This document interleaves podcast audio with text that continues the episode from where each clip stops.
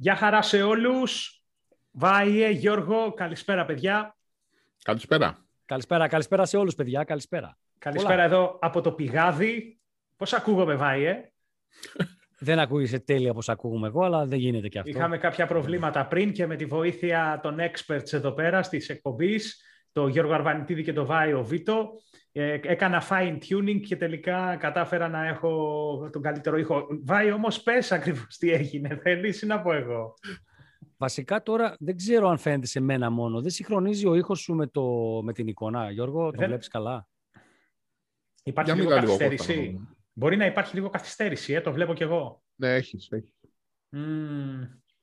Ε, εντάξει, δεν πειράζει. Λοιπόν, παιδιά, ε, φτιάξαμε τον ήχο πάντως, έτσι φαίνεται τουλάχιστον. Μία ακόμα εκπομπή, ένα Tech Podcast μαζί σας, η τριακοστή πρώτη εκπομπή, σήμερα είκοσι δύο Απριλίου δύο χιλιάδες είκοσι ένα. Μάθατε, μετά το Πάσχα ανοίγει και η εστίαση.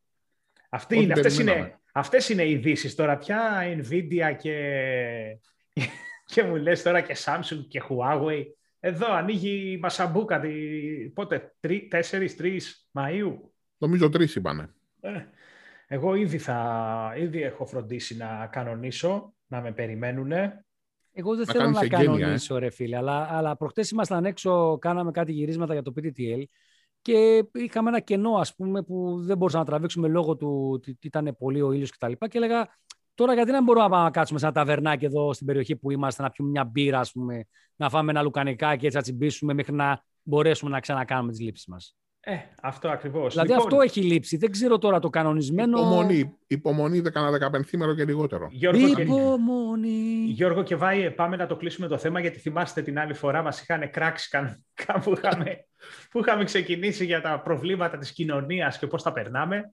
Πάμε να ξεκινήσουμε με τα θέματά μας και αυτή την Πέμπτη, Πέμπτη βράδυ. Πλούσια η θεματολογία, μισά-μισά τα θέματα που έχουμε για σήμερα. Κάποια ε, έχουν, ε, είναι θετικά, κάποια όλα αρνητικά. Ε, θα ξεκινήσω εγώ με, τη, με τη, να συζητήσουμε για την έλλειψη στις ε, τζι πι γιου, άρα και στις κάρτες γραφικών, όπου ο Κοσμάκης δεν έχει να αγοράσει μια καλή κάρτα γραφικών ή τουλάχιστον ε, πολλές φορές και να την βρει, την αγοράζει σε ακριβότερη τιμή.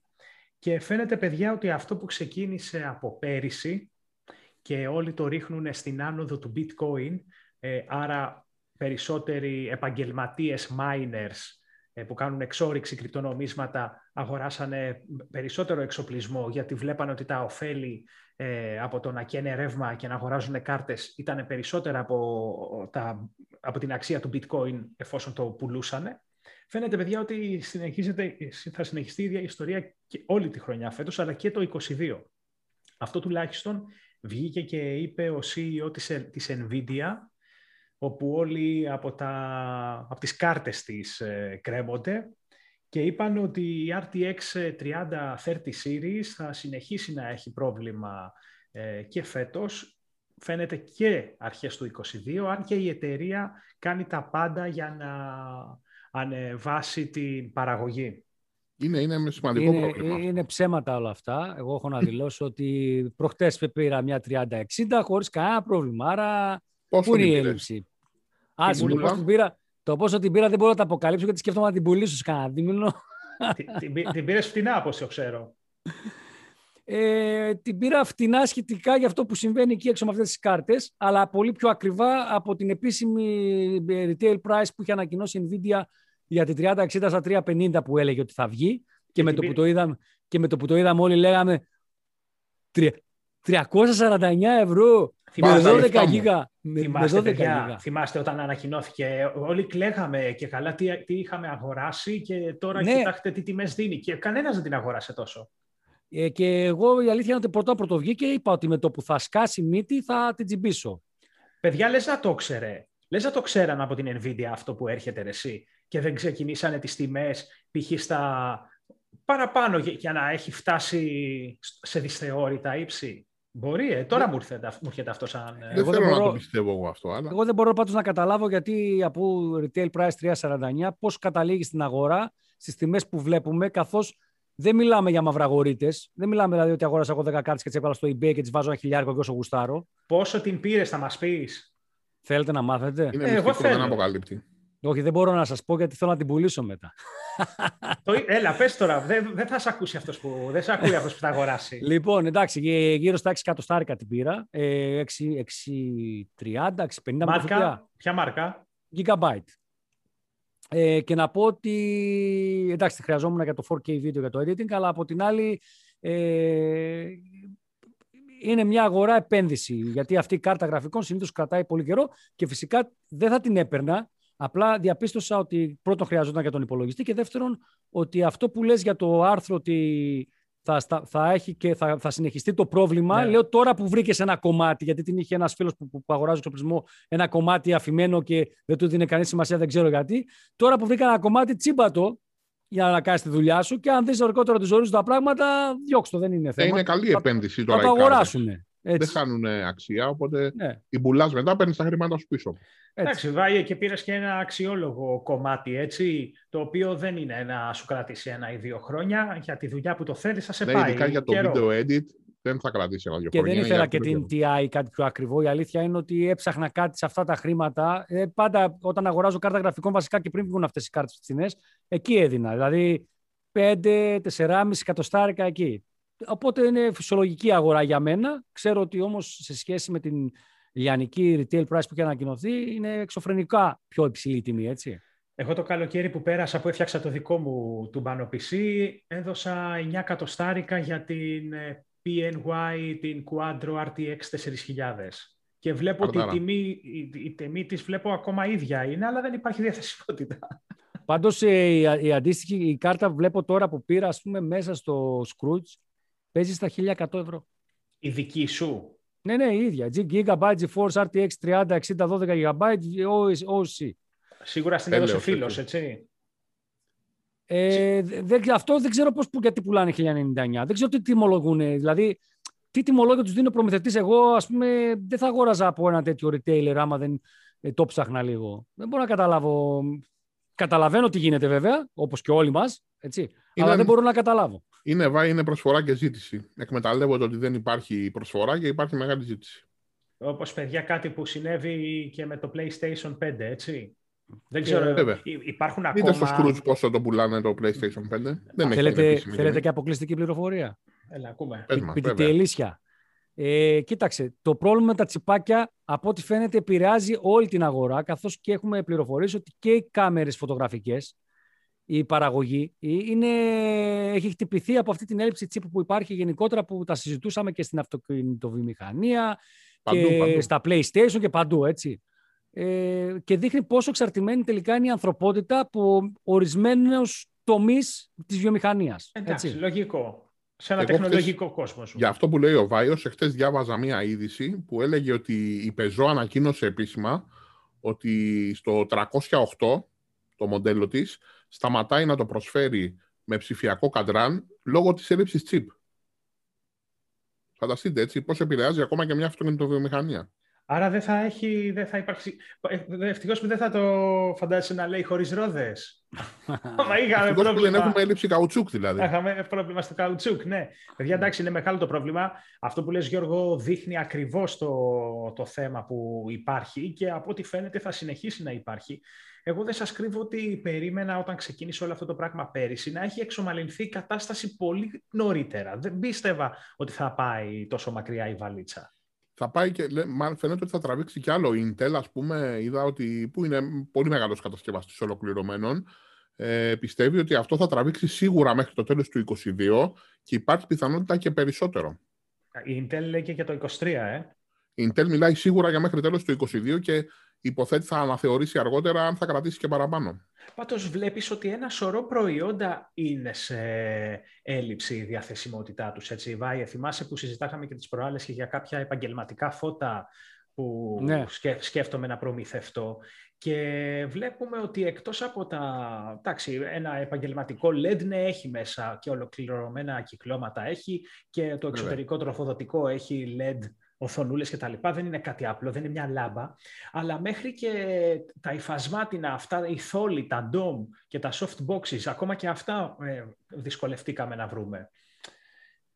Πάντως πέφτει πολύ χρήμα στην αγορά και αυτό θα ρίξει, ε, Βάιε, θα ρίξει πολύ χρήμα η Nvidia, λέει, για να αυξήσει την παραγωγή.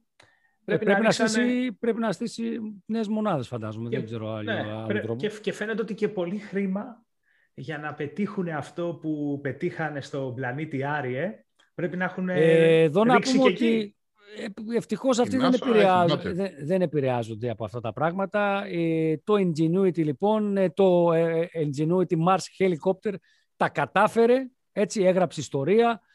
Στις δεκαεννιά του μηνός, δηλαδή πριν τρεις μέρες, κατάφερε να κάνει την πρώτη ελεγχόμενη πτήση σε άλλο πλανήτη, σε άλλο κόσμο. Τα αναφέρουν η NASA, μιλάνε, όταν μιλάνε για άλλους πλανήτες, μιλάνε σε, σε, ένα, σε έναν άλλο κόσμο, ένα another world, και έτσι σου ακούγεται πολύ, ξέρεις, επιστημονικό, εξωπραγματικό. Ε, τρία μέτρα σηκώθηκε από την επιφάνεια του πλανήτη Άρη και ε, φυσικά όσοι ήσασταν τυχεροί και είχατε προγραμματίσει, το παρακολουθήσατε σε live. Αλλά τι παρακολουθήσαμε σε live? Παρακολουθήσαμε σε live τα, την συλλογή των δεδομένων που έστειλε το Perseverance Rover που λειτουργεί ως ενδιάμεσος. Ε, άρα η NASA έκανε ένα live streaming και έλεγε ότι περιμένουμε να πάρουμε τα δεδομένα, καθώς δεν είναι δυνατή το να δούμε live, έστω και από τις κάμερες του Perseverance, την πτήση του Ingenuity, καθώς η καθυστέρηση εικόνας είναι πάρα πολύ μεγάλη. Είναι πολλά λεπτά. Ήρθε όμως μετά το βίντεο, το σχετικό βίντεο. Ήρθε ένα μικρό βιντεάκι που τράβηξε το Perseverance, το οποίο θα πω την αλήθεια ότι εμένα μου φαίνεται λίγο fake, έτσι όπως το είδα.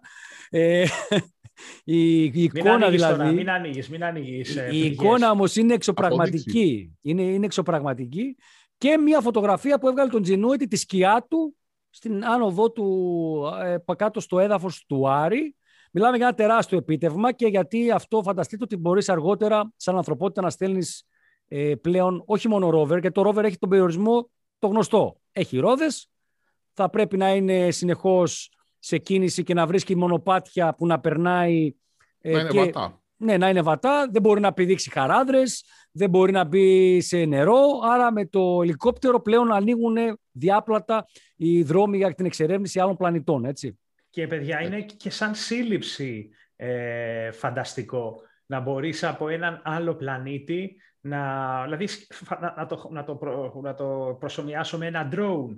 Να μπορείς δηλαδή να πετάξεις από, την, από τη γη ένα drone στον Άρη.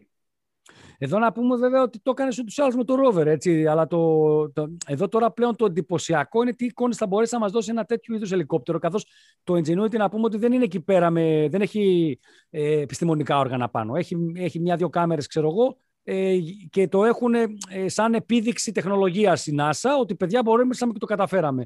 Φαντάζομαι ότι τα επόμενα ελικόπτερα που θα στείλουμε θα είναι πολύ τουμπανέιρος σε κομμάτι επιστημονικών οργάνων, καμερών κτλ.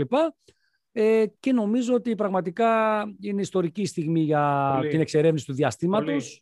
Ε, σήκωσε, λέει, πάρα πολύ σκόνη την ώρα που πέταγε. Κάποια εκατοστά πάνω από το έδαφος σηκώθηκε για μερικά δευτερόλεπτα και ξανακάθισε. Είδα το βίντεο σήμερα. Τρία που... μέτρα. Τρία μέτρα. Τρία μέτρα. Ε, ναι. Είδα το βίντεο που έδωσε σήμερα η NASA και ε, ε, μου έκανε εντύπωση πώς προσγειώθηκε. Έπεσε το ιδέες. Δεν, δεν κατέβηκε σιγά-σιγά. Δηλαδή, από ένα, δεν, δεν κατέβηκε ομαλά. Σε ένα σημείο, άμα το δείτε και σήμερα πάλι, το, το είδατε στις ειδήσεις, mm-hmm. πέφτει μπομ κάτω. Όπως είναι ένα κόμμα οκτώ κιλά, έτσι, δεν είναι πολύ. Είναι, φανταστείτε, πιο ελαφρύ από τα μεγάλα ντρόουν που κυκλοφορούν στην αγορά, αλλά είναι πολύ ξεγυμνωμένο. Δηλαδή δεν είναι τίποτα. Δύο έλικες έχει. Σαν κουνούπι έμοιαζε. Ένα κουτί, ναι, ένα κουτί και τέσσερις βραχίονες. Αυτό δεν είναι τίποτα. Πραγματικά σαν κουνούπι. Το λέγανε ότι όταν το σχεδιάζανε ότι είναι σαν κουνούπι, και έτσι όπως το έβλεπα και εγώ στα πλάνα, ήταν πραγματικά έτσι, σαν, σαν ένα κουνούπι. Πάντως είναι τα πιστά. Και τώρα βασικά να μην ξεχάσουμε ότι έχουμε και τους Κινέζους γύρω από τον Άρη, να το πούμε και αυτό, οι οποίοι εδώ και καιρό έχουν πάει μαζί, βασικά μια εβδομάδα πριν φτάσει το Perseverance και προσαδαφιστεί στον Άρη. Οι Κινέζοι λοιπόν θα στείλουν και αυτοί το δικό τους ρόβερ. Οπότε φαντάζεσαι να έχουμε καμιά μάχη ρόβερ, πλάι-πλάι, ξέρω εγώ. Ποιος θα πάει και γρήγορα. Τούρκοι που λένε, φιντεώς, και έτσι και τα λοιπά. Θα πάνε, λέτε. Ε, Γιατί όχι. Έχουν αδένει παιδιά πολύ. Μπορεί να πάνε μια βόλτα. Κατασκευάζουν, δίνουν σε, σε διπλανές χώρες τεχνογνωσία για τα drone τους. Δεν είναι... ε, εγώ βλέπω να πηγαίνουν καμιά βόλτα εκεί στη θάλασσα με κανένα από αυτά τα πλοία που ψάχνουν πετρέλαια, να γυρνάνε πίσω πάλι. Ε, εγώ ε, να δω τουρκικό drone ή rover στον Άρη και τι άλλο, φίλε. Αυτοί όμως άμα θα πάνε, φαντάζομαι ότι θα είναι χειρότερο από τους Αμερικάνους, κατευθείαν θα βάλουν την τουρκική σημαία. Με το που... εγώ πιστεύω... Πιστεύω ότι θα, θα οριοθετήσουν ότι ο Άρης είναι τουρκικό. Ναι, ναι, αυτό. Με το που κατέβουν θα βγει βραχιονάκι με τουρκική σημαία. Εγώ πιστεύω ότι θα πάνε οι πόντιοι πρώτα, ρε, Άρη. Το ξέρετε, να πω ένα μικρό ανέκδοτο. Όχι, δεν το ξέρουμε, αλλά άμα είναι να πάνε εγώ σαν πόντιος, μέρος πόντιακής καταγωγής, δηλώνω πρόθυμος να πάω. Ήταν γρήγορα γρήγορα ένα ανέκδοτο. Ήταν, λέει, τρεις πόντιοι αστροναύτες και πολύ πεπειραμένοι με πολλά ταξίδια σε όλο το διάστημα, στο σύμπαν κτλ. Ε, σηκώνονται μια μέρα λοιπόν και λέτε, ρε παιδιά, λέει, σήμερα βαριόμαστε, λέει, τι να κάνουμε, λέει, μέχρι πού να πεταχτούμε. Λέει ο ένας, ρε παιδιά, λέει, δεν πάμε, λέει, μέχρι, τον, ε, μέχρι τη, το φεγγάρι. Όχι ρε, του λέει, ποιο φεγγάρι, έχουμε πάει, λέει, εκατό φορές, λέει, πάλι στο φεγγάρι θα πάμε. Λέει, ναι, έχετε δίκιο. Λέει ο άλλος, ε, πού να πάμε ρε παιδιά, πού να πάμε. Λέει, πάμε, λέει, μέχρι τον Κρόνο. Ρε στον Κρόνο, λέει, την προηγούμενη εβδομάδα δεν είμαστε, μην λες, α, πού να τρέχουμε. Πάλι στα ίδια. Λέει και ο τρίτος, ρε, ρε, λέει, το βρήκα, το βρήκα, λέει, που θα πάμε. Πάμε στον ήλιο. Πω, πω, λέει, ιδεάρα. Τι ώρα φεύγουμε? Όταν νυχτώσει.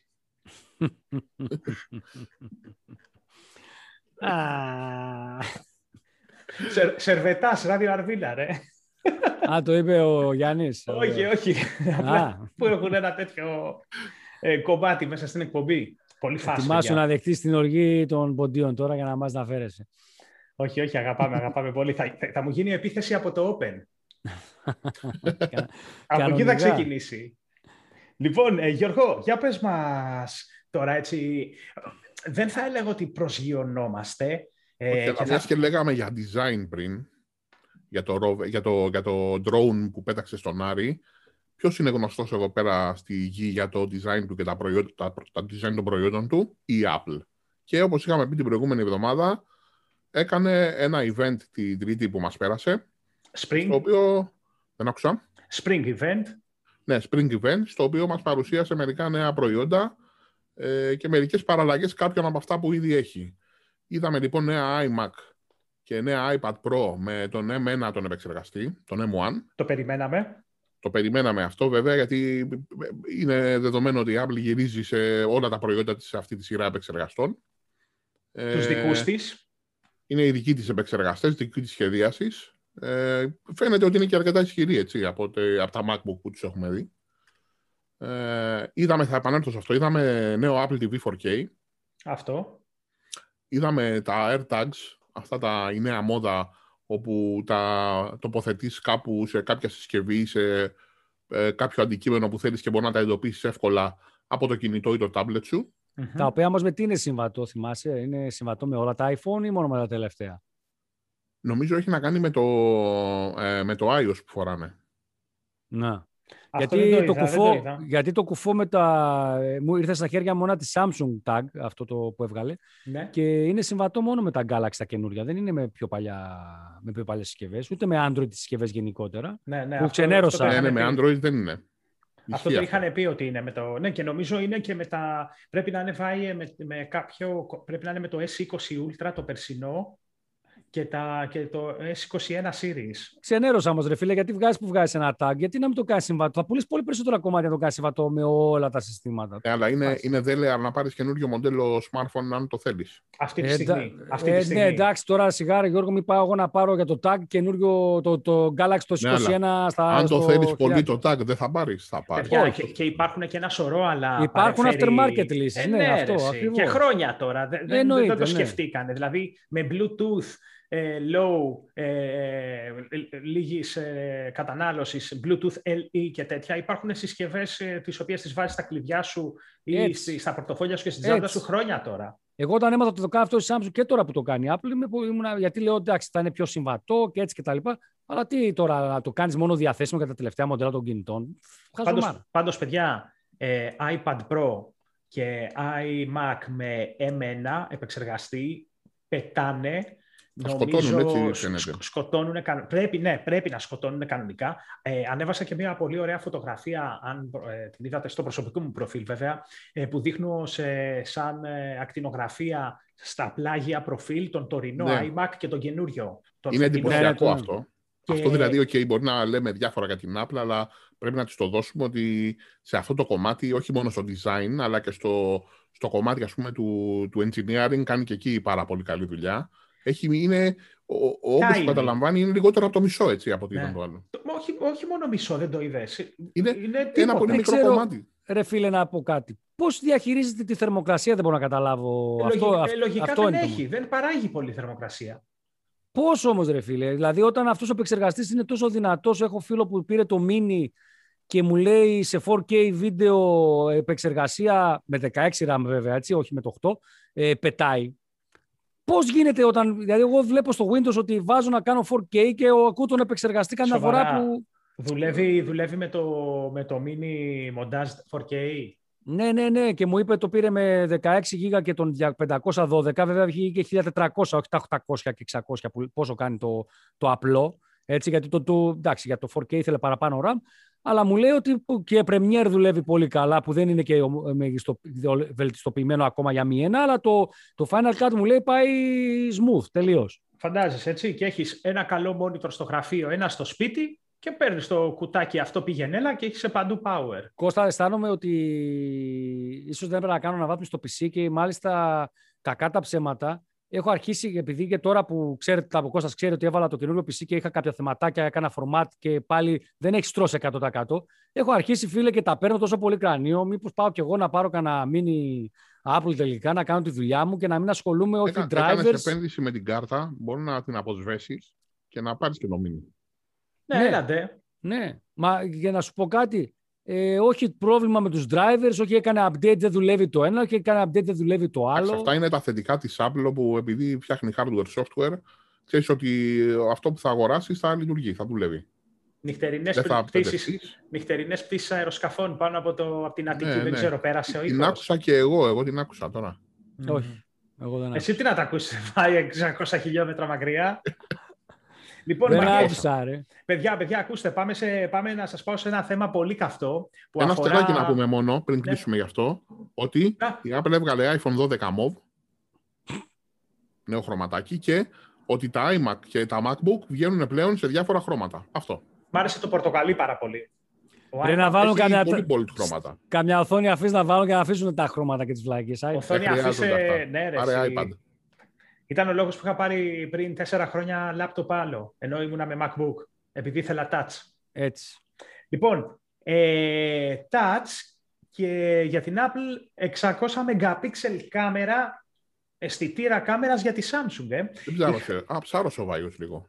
Η, Βάιε, είχε ανακοινωθεί σαν φημολογία τις προηγούμενες εβδομάδες ότι η Samsung στοχεύει στο να παρουσιάσει smartphone με κάμερα που θα έχει αισθητήρα ίσως και εξακόσια μεγαπίξελ.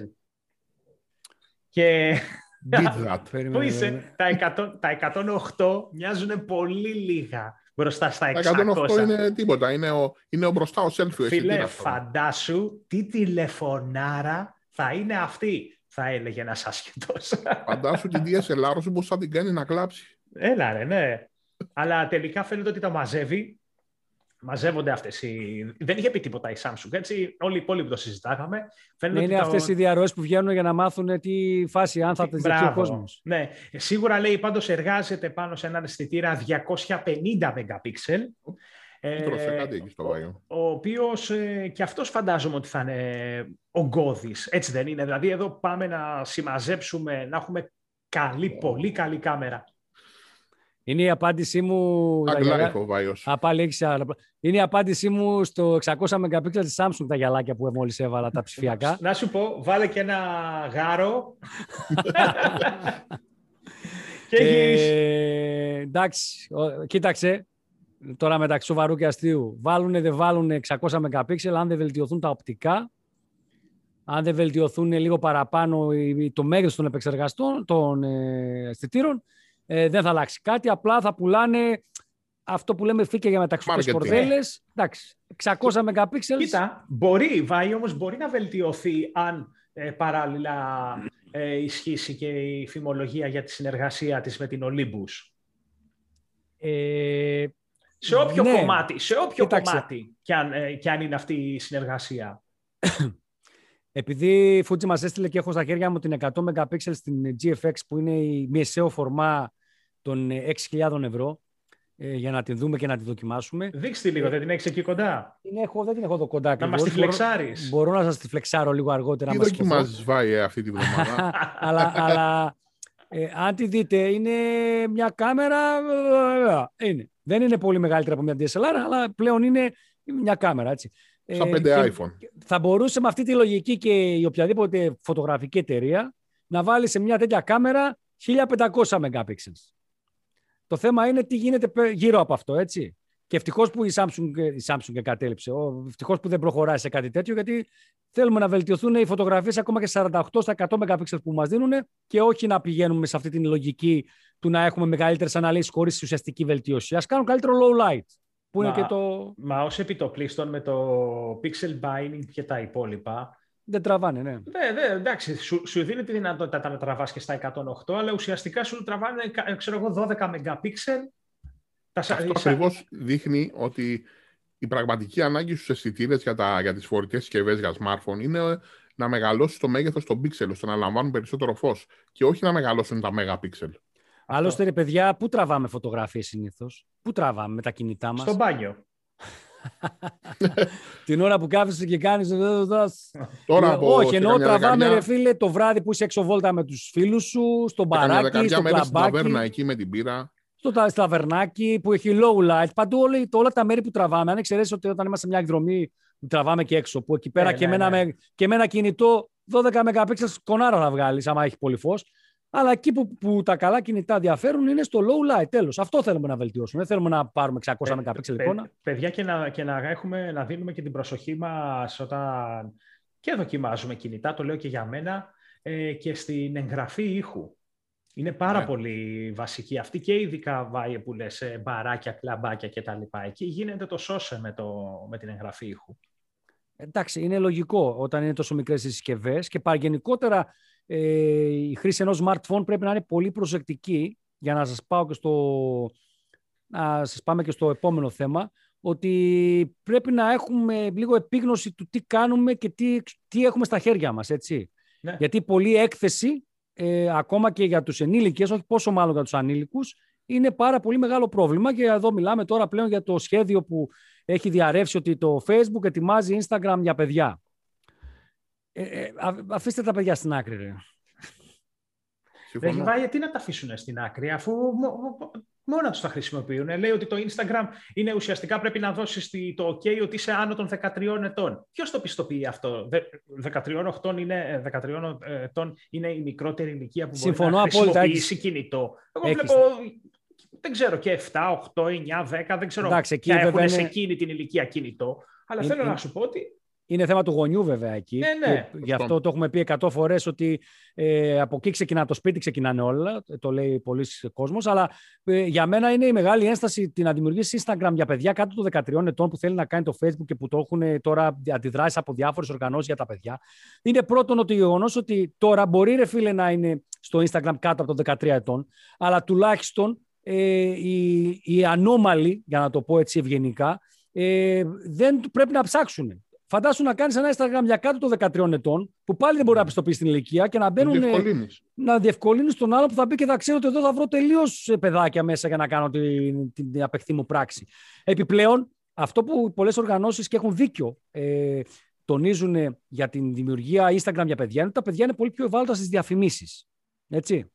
Ε, στις διαφημίσεις προϊόντων. Παρόλο που το Facebook έχει δηλώσει ότι εμείς δεν θα βάλουμε διαφημίσεις. Αυτό τέλος πάντων είναι ένα project. Που... πείθονται ευκολότερα. Ναι, το project πάντως ε, νομίζω ότι είναι αχρίαστο. Δεν υπάρχει λόγος. Αφήστε τα παιδιά, έστω και με αυτό το κουτσο, όπως λες, που το κάνουν στο έλα μπαμπά, είμαι πάνω από δεκατρία. Αφήστε τα παιδιά όμως εκτός social media. Τα social media θα έχουν όλη τους τη ζωή μπροστά να τα δούνε.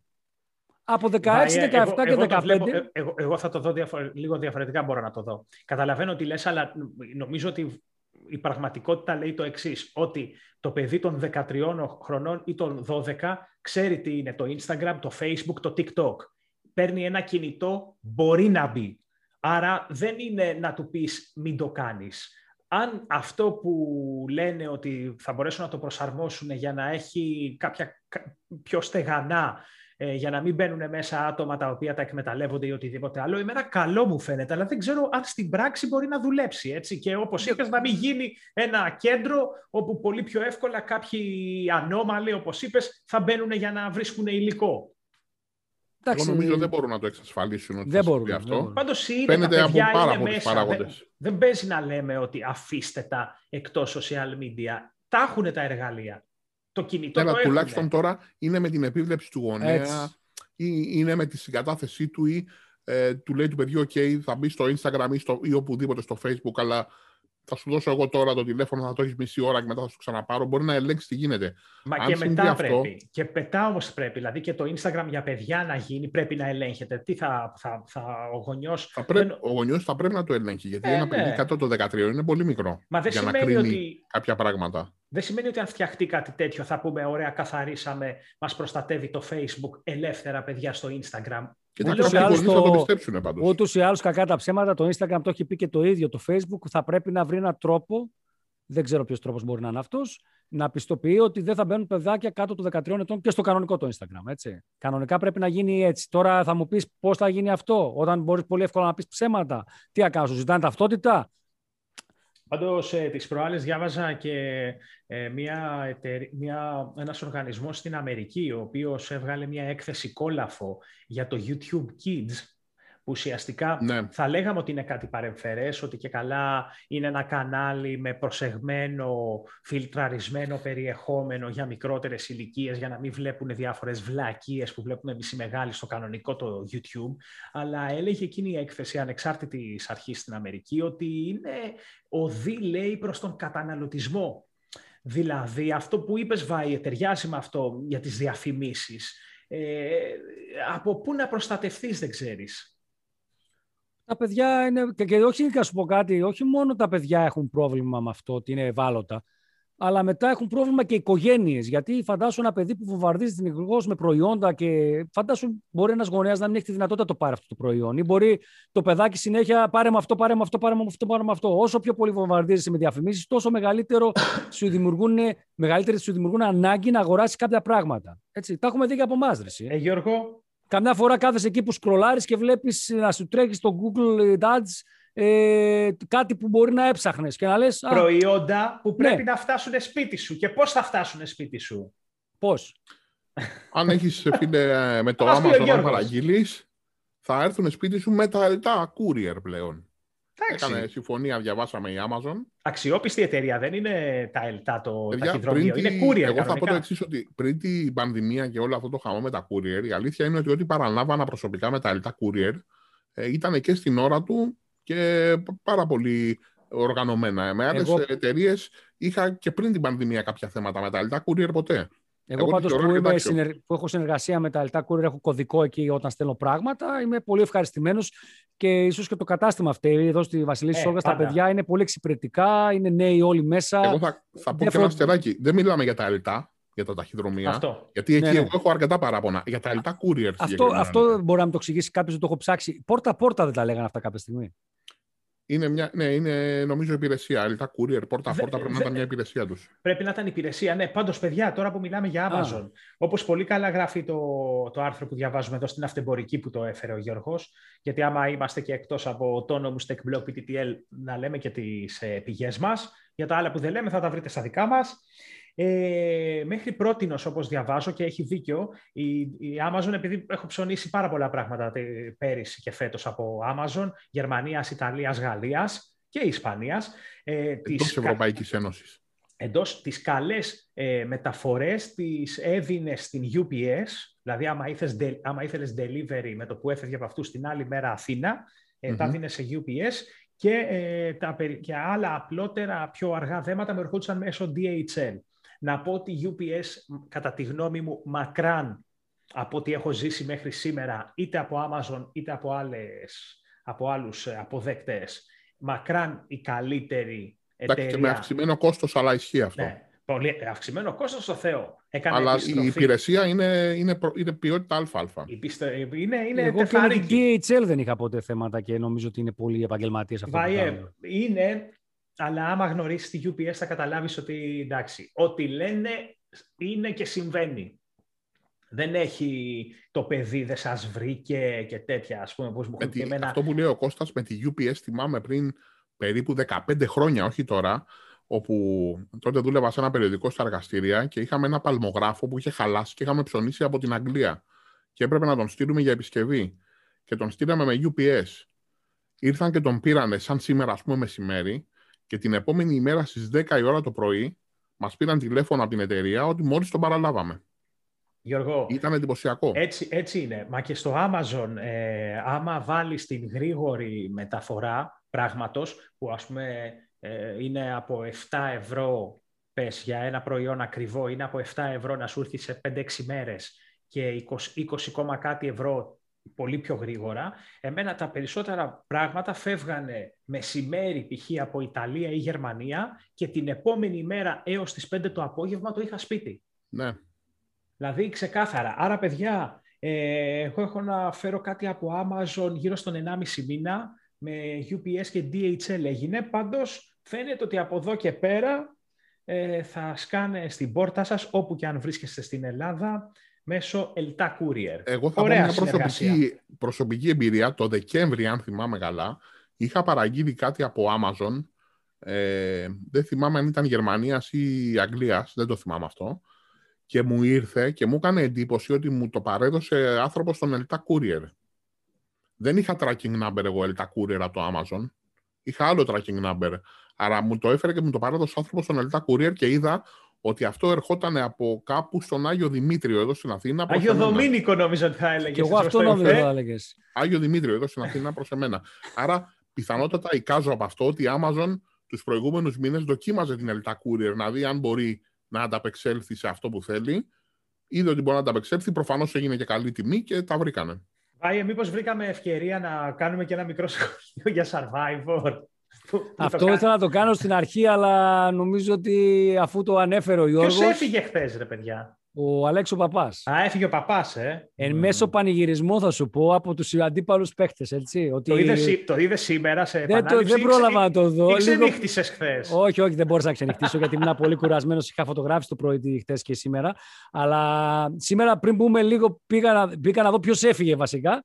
Και είδα ότι το στιγμιότυπο που την ώρα που τον ανακοίνωσαν σηκώθηκε ο άλλος στην άλλη ομάδα με το κοχύλι και έκανε ου.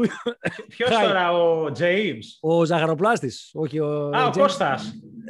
Ο Τζέιμς νομίζω ότι απλά χαμογέλασε. Ρε, τι πλάκα έχει αυτός ο ζαχαροπλάστης. Πώς μιλάει έτσι, ρε? Ε... Παιδιά, για, κατά τη γνώμη μου, είναι, μιλάει σαν τη Ζωζό Σαπουτζάκη. Πολύ ήρεμα μιλάει, ρε φίλε. Πολύ τι... ηρεμία βγάζει. Ό,τι και να πει, ρε, ακόμα ο... και να τον πει τον άλλο να τον την πει, θα μιλήσει, λες και μιλάει σε, σε αμφιθέατρο. Αυτός ο ψηλός με το κοτσιδάκι, ο Κωστάς. Ήρεμα μιλάει, ρε. Έλα, ρε. Τέλος πάντων, πάντως έχει πολύ... Πολύ, πολύ τρικα, πολύ τρικα έχει. Πολύ, πολύ. Και έχει πολύ πλάκα πώς μιλάει. Λοιπόν, πάμε να συνεχίσουμε, γιατί ήταν έτσι το μικρό διάλειμμα με, τα, με το σχολιάσμα για το Survivor. Θα το βάλω και στο τίτλο του podcast πάλι να ψαρώσουν μερικοί. Όπως είχε γράψει ένας στο, προηγου... στο προπροηγούμενο επεισόδιο, λέει εγώ λέει για το Survivor, λέει πάτησα play. Λοιπόν, έχουμε λοιπόν εδώ, αν και δεν μάθανε τίποτα από εμάς, το σχόλιο μας μόνο. Σας έλεγα πριν για Amazon ε, Γαλλίας, Ιταλίας που τυχαίνει να ψωνίζω. Ε, οπότε επιστρέφω Γαλλία και να σας πω ένα ενδιαφέρον, μια ενδιαφέρουσα πρόταση που κάνει η γαλλική κυβέρνηση προς τους πολίτες της, η οποία τι λέει? Σε επιδοτεί έως δυόμισι χιλιάδες ευρώ αν αποσύρεις το παλιό σου ρυπογόνο αυτοκίνητο και αγοράσεις ηλεκτρικό ποδήλατο. Δηλαδή στο κέντρο, φαντάζομαι στο Παρίσι, έτσι που γίνεται χαμός, όπως όλες οι μεγαλοπόλεις και στο Παρίσι, παιδιά, δεν είναι μόνο η Αθήνα που κλεγόμαστε εδώ πέρα και λέμε πανικός, κίνησης στο κέντρο κτλ. σε όλες τις πρωτεύουσες του κόσμου. Και στη Θεσσαλονίκη έχει κίνηση, να τα λέμε αυτά. Ναι, μιλάμε για πρωτεύουσες τώρα, σε παρακαλώ. Λοιπόν, στην πρωτεύουσα. Μη, δεν υπάρχει αυτή η λέξη, δεν υπάρχει. Την έχουν... Υπάρχει και θα σου πω ότι αν ψάξεις, υπάρχει, υπάρχει στην πρωτεύουσα και στη Ρωσία, για να σέβεσαι. Ε, ε, αυτό, αυτό. Ε, σε, σε, σε, εκεί υπάρχει. Στη Ρωσία, με το Ιβάν. Και... δεν υπάρχει, παιδιά, δεν υπάρχει. Η λέξη στην πρωτεύουσα δεν υπάρχει. Η πρωτεύουσα είναι μία και είναι η Αθήνα. Τελεία. Τρώμε ωραία Θεσσαλονίκη, περνάμε καλά. Έχουμε καλούς ανθρώπους, φίλους, αλλά εντάξει, πρωτεύουσα είναι η Αθήνα, τέλος. τέλος. Λοιπόν, δεν ξέρω. Ωραία, θα, έχουμε, θα έχουμε ιερό πόλεμο τώρα από όχι, Βόρεια όχι, Ελλάδα. Περίμενε. Τι όχι, όχι, περίμενε. Κάτσε να περίμενε, περίμενε, ναι. δεν, δεν θα πεις τίποτα. Λοιπόν, δυο, δίνει δυόμισι χιλιάρικα λοιπόν για να κάνετε απόσυρση το παλιό σας ρηπογόνο αυτοκίνητο και να πάρετε ποδήλατο. Πλάκα έχει, δηλαδή ενδιαφέρον και μπορεί κάποιος να πει ότι εντάξει, να μην δώσω το αμάξι μου εγώ να πάρω ποδήλατο, αλλά... Ε, πάρε και ένα άλλο αυτοκίνητο μετά, άμα θες. Πηγαίνουμε προς την κοίταξε, άμα το αμάξι. Πάρε ένα ηλεκτρικό αμάξι, αυτοκίνητο. Άμα το αμάξι είναι σε κατάσταση που κοστίζει χίλια ευρώ για να το μεταπουλήσεις, μια χαρά παίρνεις ηλεκτρικό ποδήλατο. Ε, ναι, εντάξει, ναι, γιατί υπάρχουν κάτι τέτοια χρέπια. Κυκλοφορούν ακόμα. Παιδιά, δεν μόνο και... αυτό. Αλλά στην διάβασα... Γαλλία με νεότερο στόλο από το δικό μας, σίγουρα τα αυτοκίνητα που εδώ κάνουν δύο και τρία χιλιάρικα, εκεί κάνουν ένα και λιγότερο. Κάτι ήθελα να πω τώρα και το ξέχασα. Οκ, εντάξει, πάντως αυτή είναι. Αυτή είναι η πληροφορία. Ε, α, ναι, ότι ε, διά, άκουγα, παιδιά, όλο το, τους προηγούμενους μήνες ότι από μαντράδες ε, mm. με αυτοκίνητα, ότι αγοράστηκε, πουλήθηκε πολύ σαβούρα αμάξι, φτηνιάρικο, στις αρχές που είχε γίνει η πανδημία για να γλιτώνουν να μην παίρνουν τα μέσα μαζικής μεταφοράς. Δηλαδή ναι. κάποια οικογένεια που μπορεί να μην είχε δεύτερο αμάξι και να πήγαινε ένα μέλος με το λεωφορείο στη δουλειά, πήγε και πήρε ένα αμάξι, ξέρω εγώ, εξακόσια με οκτακόσια ευρώ, χρέπει εντελώς.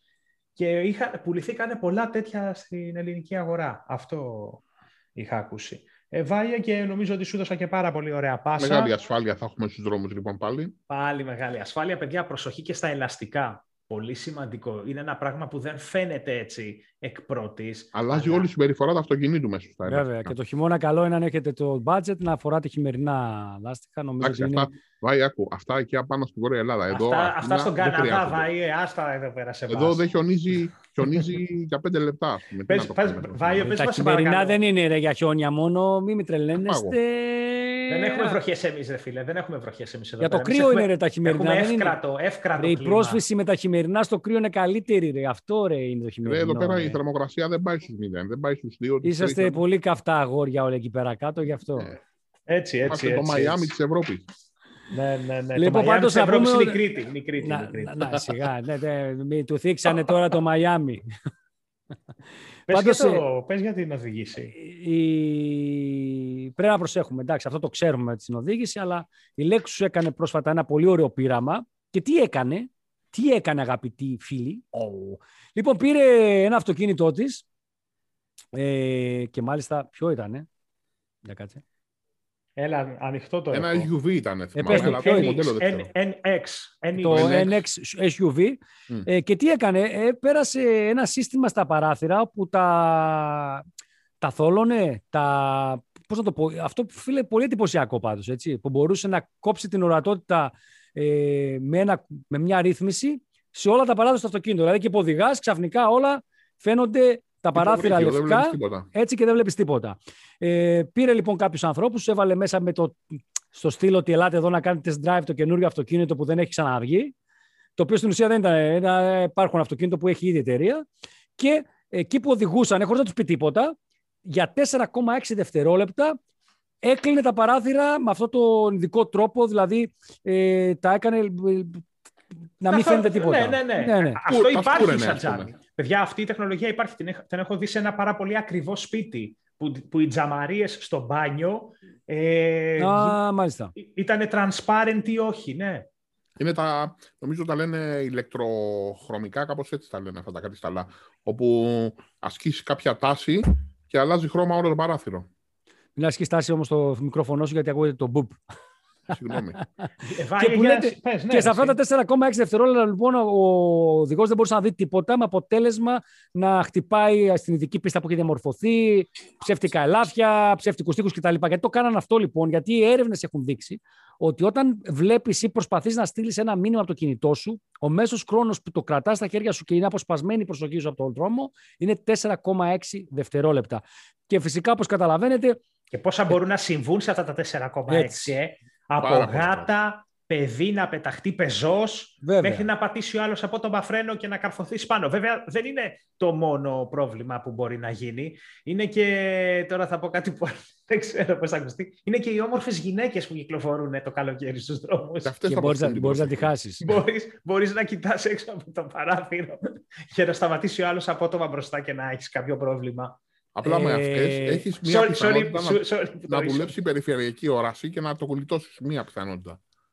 Η αλήθεια πάντως είναι ότι οτιδήποτε και αποσπάει, καλά κάνει και να αναφέρει ο Κώστας, ότι, ότι πρέπει να έχουμε στο νου μας ότι έχουμε μέσα στα χέρια μας ένα αυτοκίνητο κάποιων τόνων συνήθως, έτσι, και ότι αυτό ενδυνάμει, ανάλογα με την ταχύτητα που πηγαίνουμε, τα λέει άλλωστε πολύ καλά ο Ιαβέρης, ο γνωστός αυτός, που έχει σχολείο οδηγών και πρώην αυτοκινητιστής ήταν, νομίζω, είχε... ναι, σε, αγώνες, σε αγώνες έτρεχε. Μερικές τα φορές, λέ... μερικές φορές τα λέει, ρε, εσύ, δεν μπορώ να τον ακούω μερικές φορές. Sorry, ναι, αλλά νομίζω ότι τα λέει... Φέρετρα, τόσο... φέρετρα, θάνατος, κάτι φορές, δηλαδή έχει ξεφεύγει. Η αλήθεια, η αλήθεια είναι ότι καλά κάνει και ξεφεύγει από την άποψη ότι οι ορισμένοι δεν το βάζουν στο μυαλό τους. Ναι, ναι, πρέπει να τους τρομάξει, ρε φίλε. Ε, τέλος πάντων, το πείραμα πάντως ε, πέτυχε, γιατί αυτοί οι συγκεκριμένοι που οδηγήσαν το αυτοκίνητο αυτό και μπήκαν σε αυτή τη διαδικασία. Τα πήγανε πρίμα. Τα πήγαν μια χαρά. Σπάσανε ψεύτικους τοίχους, σκοτώσανε ελάφια ανθρώπους κτλ. Οπότε είπαν ότι πλέον, πλέον θα το ξανασκεφτούν πριν. Ωραίο. Γιατί και, έχουν και, και περισσότεροι από εμάς σίγουρα, σε μαζί με αυτούς τους ανθρώπους, έχουμε λανθασμένη εντύπωση για το πόσο δευτερόλεπτα κοιτάμε στο κινητό μας. Όταν τους ρωτήσανε, όταν τους ρωτήσανε πόσο πιστεύεις ότι αποσπάται η προσοχή σου στο κινητό σου όταν βλέπεις ένα μήνυμα ή όταν απαντάς σε κάτι, ε, οι περισσότεροι πάνε ένα-δύο δευτερόλεπτα. Δεν ισχύει αυτό, παιδιά. Τόσο θα έλεγα κι εγώ. Αυτή ναι. την εντύπωση είχα σχηματίσει. Είναι μέσος όρος τέσσερα κόμμα έξι δευτερόλεπτα. Είναι πολύς χρόνος να γίνει πολύ μεγάλη ζημιά. Ναι, όντως, τέσσερα δευτερόλεπτα είναι πολύς χρόνος. Είναι από εδώ μέχρι να πας στο διπλανό δωμάτιο, φαντάσου. Υπολογίστε, αν κινείς, ας πούμε, με πενήντα χιλιόμετρα που είναι το όριο στην πόλη, σε τέσσερα δευτερόλεπτα, σε τεσσεράμισι δευτερόλεπτα, πόσα μέτρα έχεις κάνει χωρίς να βλέπεις τον δρόμο. Ναι, ναι, ωραία, φίλε, ναι. Τώρα ήμουν έτοιμος να δεχτώ, να, να, να ακούσω να λες τα μέτρα ακριβώς. Και λέω, τι μυαλό είναι ο Γιώργος, ρε φίλε. Γιώργος, υπολόγισε με πενήντα χιλιόμετρα. Ρε, εσύ και εγώ αυτό περίμενα να πεις. Αλήθεια. Λέω, αλλά... λέω, λέω, έχεις μελετήσει τόσο πολύ τα θέματα. Που έχεις κάτσει και έχεις, πάρει, και έχεις κάνει τέτοια σημείωση, αλήθεια. Δεν θα το... το κάνουμε τώρα στα πρόχειρα. Εγώ το πενήντα πήγα... χιλιόμετρα ανά ώρα. Για πες. Είναι λοιπόν πενήντα χιλιάδες μέτρα δια εξήντα για το λεπτό να βγάλουμε. Ε, να βγάλω ένα κομπιουτεράκι να το κάνουμε στα γρήγορα. Εγώ εξήντα περίμενα να το, να το βγάλεις από το μυαλό. εξήντα δια άλλα εξήντα είναι το δευτερόλεπτο. Είναι δεκατρία κόμμα οκτώ μέτρα το δευτερόλεπτο επί τέσσερα κόμμα έξι. εξήντα τρία κόμμα οκτώ μέτρα έχεις κάνει. Παιδιά, πολλά. Όταν κινήσουμε πενήντα χιλιόμετρα, έχεις το όριο που είναι στις πόλεις. Παιδιά, μισό λεπτό, βέβαια, ναι, πολλά, πολλά, πολλά. Και εδώ να, να, να πούμε και κάτι, ότι επειδή έχω δει πολλές φορές όταν κυκλοφορώ μέσα στο, σε στενά, έτσι, δεν λέω σε μικρές λεωφόρους, αλλά μέσα σε στενά, σε πολυκατοικίες και τέτοια, παιδιά, ούτε το σαράντα, ούτε το πενήντα είναι χαμηλή ταχύτητα. Όχι, όχι, είναι πολύ. Όχι, δεν είναι, βέβαια. Ε, Εγώ, δηλαδή, παιδιά... ε, ε, ε, ε, ενώ μπορεί να είσαι ok, ας πούμε, με το, δεν ξέρω, πενήντα, είναι... Παιδιά, από, το, από στενό σε στενό φτάνεις για πλάκα. Όχι, δεν είναι, είναι μια ταχύτητα που μπορείς εύκολα να φρενάρεις και να, να αποφύγεις κάτι. Είναι τα είκοσι πέντε με τριάντα χιλιόμετρα, νομίζω. Που από ό,τι θυμάμαι είναι, σου δίνει τη δυνατότητα να σταματήσεις σε τρία μέτρα, αν Πά, πατήσεις τη φρένα. Πάντως αυτό που είπε ο Γιώργος πολύ σημαντικό. Δηλαδή να το σκεφτούμε, να, δω, να περάσουμε και ένα μήνυμα, ρε παιδιά. Να περάσουμε και ένα μήνυμα. Ε, ότι, τόσες εκπομπές να περάσουμε ένα μήνυμα. Ότι, ότι, αυτό που είπε ο Γιώργος, δηλαδή τα τέσσερα κόμμα έξι δευτερόλεπτα είναι εξήντα κάτι τέτοια μέτρα, πηγαίνοντας, πη, πηγαίνοντας με πενήντα χιλιόμετρα την ώρα και αποσπώντας την προσοχή σου στο κινητό για τέσσερα κόμμα έξι δευτερόλεπτα, έχεις κάνει εξήντα και μέτρα χωρίς να ξέρεις τι έχει συμβεί, να θυμάσαι. Φανταστείτε τι μπορεί να γίνει σε εξήντα μέτρα απόσταση. Και αυτό, η, η, αυτό, η, με, η... αυτό με, με άγγιξε, Γιώργο, που είπες. Ναι, είναι... δεν είναι μόνο αυτό. Σαν το έπαθλο επικοινωνίας στο Survivor, τον βλέπω και δακρύζει. Είναι και αυτό που είπες, Κώστα, ότι τα πενήντα χιλιόμετρα που είναι το όριο στις πόλεις είναι υψηλό. Ισχύει. Εγώ, ας πούμε, δεν νιώθω ασφάλεια να κινούμε με πενήντα χιλιόμετρα στα στενάκια. Κινούμε ναι, με λιγότερο. Με τίποτα, με τίποτα. Δηλαδή, δεν, ε, ξέρω ότι αν πεταχθεί κάποιος με πενήντα χιλιόμετρα, δεν προλαβαίνεις να σταματήσεις να αποφύγεις κάτι. Γιώργο, μιας και μιλάμε για ασφάλεια και κλείνοντας, πηγαίνοντας προς το τελευταίο μας θέμα, κλείνοντας την εκπομπή, ε, τι νέο θα φέρει το, τα Windows, το, το επόμενο update στα Windows δέκα, θα έχουμε και ε, στους τομείς της ασφάλειας εξελίξεις και αναβαθμίσεις? Κοίταξε, πληροφορίες συγκεκριμένες δεν έχουμε ότι θα, τι ακριβώς θα βελτιωθεί ε, στο κομμάτι της ασφάλειας, αλλά το επόμενο major update που μάλλον θα ονομάζεται είκοσι ένα έιτς δύο, το, αυτό το major update που έχει κυκλοφορήσει τώρα λέγεται είκοσι έιτς δύο, οπότε είναι το επόμενο νούμερο. Ε, αρχικά ξέρουμε ότι θα φέρει αρκετές αλλαγές σε επίπεδο design για τα Windows. Λένε ε, για file manager άλλο look, άλλα εικονίδια. Ε, λένε για taskbar, το ίδιο πράγμα. Ε, οι ειδοποιήσεις θα έρθουν αλλαγμένες, πιο όμορφες. Ε, μιλάνε ότι θα, για συστήματα laptop κυρίως, εικάζω εγώ, τα οποία έχουν αισθητήρα ε, για, το, για το φωτισμό του περιβάλλοντος, θα τον εκμεταλλεύονται τα Windows και θα ρυθμίζουν τη φωτεινότητά τους ανάλογα με το φωτισμό του δωματίου που βρίσκεται ο υπολογιστής. Ε, προφανώς... Ο αισθητήρας αυτός που θα υπάρχει. Αυτός υπάρχει ήδη σε κάποια έτσι λίγο πιο ακριβά λάπτοπ, ε, για να ρυθμίζουν αυτόματα τη φωτεινότητα της οθόνης, αλλά τώρα φαίνεται ότι τα Windows θα διαβάζουν αυτόν τον αισθητήρα και θα ρυθμίζουν μόνοι τους και τη φωτεινότητα του, που υπάρχει στο λειτουργικό σύστημα. Θα την ανεβάζουν ή θα κατεβάζουν κοντράστ φωτεινότητα, ώστε να είναι πιο, ε, να το πούμε, πιο ωραία στα μάτια η εικόνα που βλέπει ο χρήστης. Eye-friendly. Μπράβο. Είναι κάτι που δεν θα προλάβει ο Βάιος να το ζήσει, γιατί θα το έχει πουλήσει στο πισί να πάρει Mac. Ο Βάιος, μόλις περάσει σε Mac Ο Ες, πιστεύω θα αρχίσει να μας λέει τι έχανα τόσο καιρό. Ε, ε, Βάιε, θα προλάβεις, θα προλάβεις ε, φίλε, να, να δεχτείς το update. Να σου πω κάτι τώρα, όμως τώρα που το σκέφτομαι. Πήρε ο Βασίλης, ο συμπαρουσιαστής μου στο δικό μας το podcast, ε, το Rode, το μικρόφωνο, το γιου ες μπι για το Mac του, έτσι. Το πιστεύεις ότι είναι, ενώ είναι plug and play το μικρόφωνο, έχει πρόβλημα και μια δουλεύει, μια δεν δουλεύει. Δηλαδή, δεν ξέρω Μάτι. τι φάση. Ε, τώρα αποφάσισε. Το μικρόφωνο δεν ξέρω, φίλε. Έχω διχαστεί, με ποιο στρατόπεδο είσαι. Έχω διχαστεί μέσα μου, οπότε ψηφίστε όλοι. Να ψηφίστε, το μικρόφωνο αυτό είναι χαλασμένο. Το μικρόφωνο λες να είναι χαλασμένο, road μικρόφωνο. Άντε, λοιπόν, ψηφίστε όλοι να πάρω Mac ή να μείνω σε Windows. Πάντως, να πω και εγώ ότι, ναι, να, να ψηφίσουν τα παιδιά. Ε, να πω και εγώ την εμπειρία μου. Ήμουνα για χρόνια, πολλά χρόνια με iMac. Ε, δύο iMac είχα αλλάξει μέχρι πέρυσι το καλοκαίρι. Όχι ότι δεν είχα προβλήματα κατά καιρούς, αλλά οφείλω να ομολογήσω ότι όντας με Windows πι σι εδώ και περίπου δέκα μήνες, ε, όχι ότι έχω άπειρα προβλήματα, αλλά δεν τα είχα τόσα μαζεμένα όλα τα προηγούμενα χρόνια με iMac. Ε, τώρα είσαστε κάθετοι εναντίον της Microsoft. Ρε φίλε, να σου πω κάτι. Οφείλω να το ομολογήσω. Δηλαδή, αν την προηγούμενη δεκαετία με τα iMac ε, μπορεί να είχα πέντε γερά προβλήματα, ε, τώρα έχω ήδη δύο μέσα σε δέκα μήνες. Έτσι.